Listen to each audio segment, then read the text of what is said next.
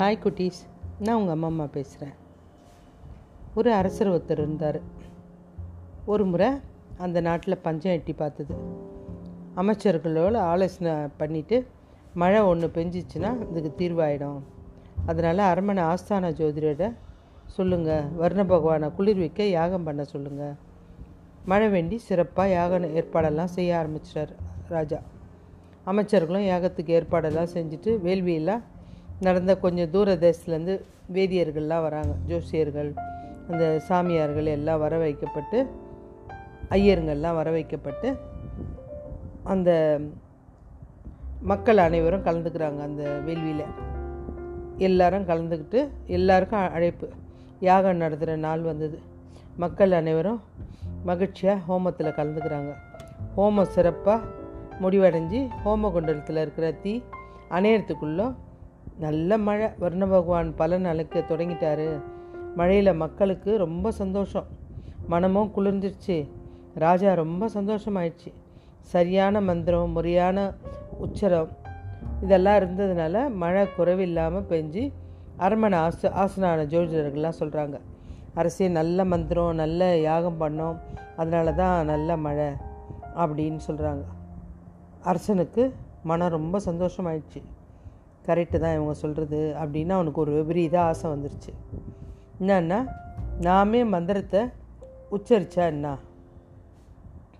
அப்படின்னு சொல்லிட்டு. அதாவது இந்த ஜோசியருங்க சொல்கிற மந்திரத்தை நம்மளே உச்சரித்தா என்ன? ஹோமம் வளர்ந்து மந்திரத்தை வேதியர்கள்லாம் கூப்பிட்டு இந்த மந்திரத்தை எனக்கு சொல்லி கொடுங்க. நான் புரிஞ்சுக்கிறேன். நானும் மந்திரம்லாம் கற்றுக்க விரும்புகிறேன் அதனால் நீங்கள் எனக்கு மந்திரம் கற்றுத்தாங்க அந்த வேதியருங்களுக்கெல்லாம் ரொம்ப அதிர்ச்சி ஆயிடுச்சு. என்னடா இது? அரசர் இப்படி கேட்குறாரு மந்திரத்தோட அதிகாரம் கட்டுப்படாது. அப்படி ஏன்னா அதுக்கெல்லாம் சாஸ்திரம் இருக்குது இதெல்லாம் இல்லாமல் நம்ம ராஜாவுக்கு எப்படி நம்ம இந்த மந்திரத்தெல்லாம் சொல்லி கொடுக்கறது? அதனால் மன்னருக்கு இல்லைங்க அப்படின்றாங்க. உடனே மன்னருக்கு கோவம் ஒரு அரசன் உங்ககிட்ட இறங்கி கேட்குறேன் நீ என்னை அவமதிக்கிறியா? எனக்கு சில மந்திரங்க கற்றுக் கொடு.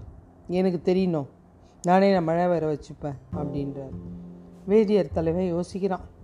என்னடா அது நம்ம எப்படி இவருக்கு சொல்கிறது ஒரு சின்ன ஒரு எழுத்து பிழைன்னா கூட தப்பாயிடுமே கடவுள் குத்தமாயிடுமே அப்படின்ட்டு உடனே அரசர்கிட்ட இருந்த காவலாளியை கூப்பிட்டு இந்த மாதிரி உடனடியாக அரசரை கைது பண்ணு போ அப்படின்றான். சீக்கிரம் என் கடமையை நிறைவேற்று. அரசருக்கு ஒன்றுமே புரியல.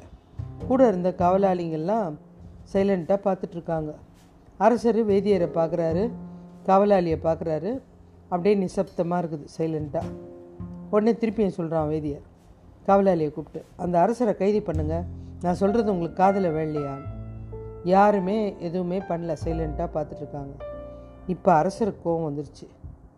என்ன நினச்சிட்டு இருக்கீங்க என் அரண்மனையில் வந்துட்டு நான் சொல்கிற வார்த்தையை நீ சொல்லிகிட்டு இருந்த என்ன அர்த்தம்? அப்படின்ட்டு காவலாளியை கூப்பிட்டு அந்த வேதியரை கைது பண்ணுங்க. கைது பண்ணி அவனை வந்து இழுத்துட்டு போய் பாதாள சிறையில் அடைங்க. அப்படின்றார். அரசர் சொன்ன வார்த்தைக்கு அடுத்த நிமிஷம் கட்டுப்பட்டு காவலர்கள் அவங்கள கைது பண்ணுறாங்க இப்போ அந்த வேதியர் சொல்கிறான் பார்த்தீங்களா அரசே இந்த இடத்துல நீங்கள் வந்து நானும் தான் சொன்னேன் உங்களை கைது பண்ண சொல்லி ஆனால் என்னை யாருமே மதிக்கலை. ஆனால் நீங்கள் சொல்லும்போது அந்த வார்த்தைக்கு மரியாதை இருக்குது. அந்தந்த விஷயம் அவங்கவுங்க பண்ணாதான் நல்லது. அதனால் வந்து எந் மற்றவங்க விஷயத்தில் இன்னொருத்தர் தலையிடக்கூடாது. அரசியல் முகத்து அரசர் முகத்தில் ரொம்ப குழப்பமாக இருந்துச்சு. வேதியருக்கு பொண்ணும் பொருளும் கொடுத்துட்டு வற்புறுத்தி பெரும் எந்த பலனுமே நல்லா இருக்காது. அன்பாகட்டும் இறையர்களாகட்டும் நம்பிக்கையாகட்டும் நாணயமாகட்டும் உண்மையாகட்டும் இது எதுவுமே கட்டளையிட்டு பெற முடியாது அப்படின்னு சொல்லிட்டு அந்த வேதியர் சொல்கிறாங்க அரசருக்கு புரிஞ்சிடுச்சு அதனால் நம்மளை மீறின விஷயத்தில் எதுலேயுமே நம்ம நம்மளுடைய ஆணவத்தையோ அதிகாரத்தையோ செலுத்தி அதை நம்ம தெரிஞ்சுக்கணும்னு நினைக்கக்கூடாது. ஓகே குட்டீஸ். பாய்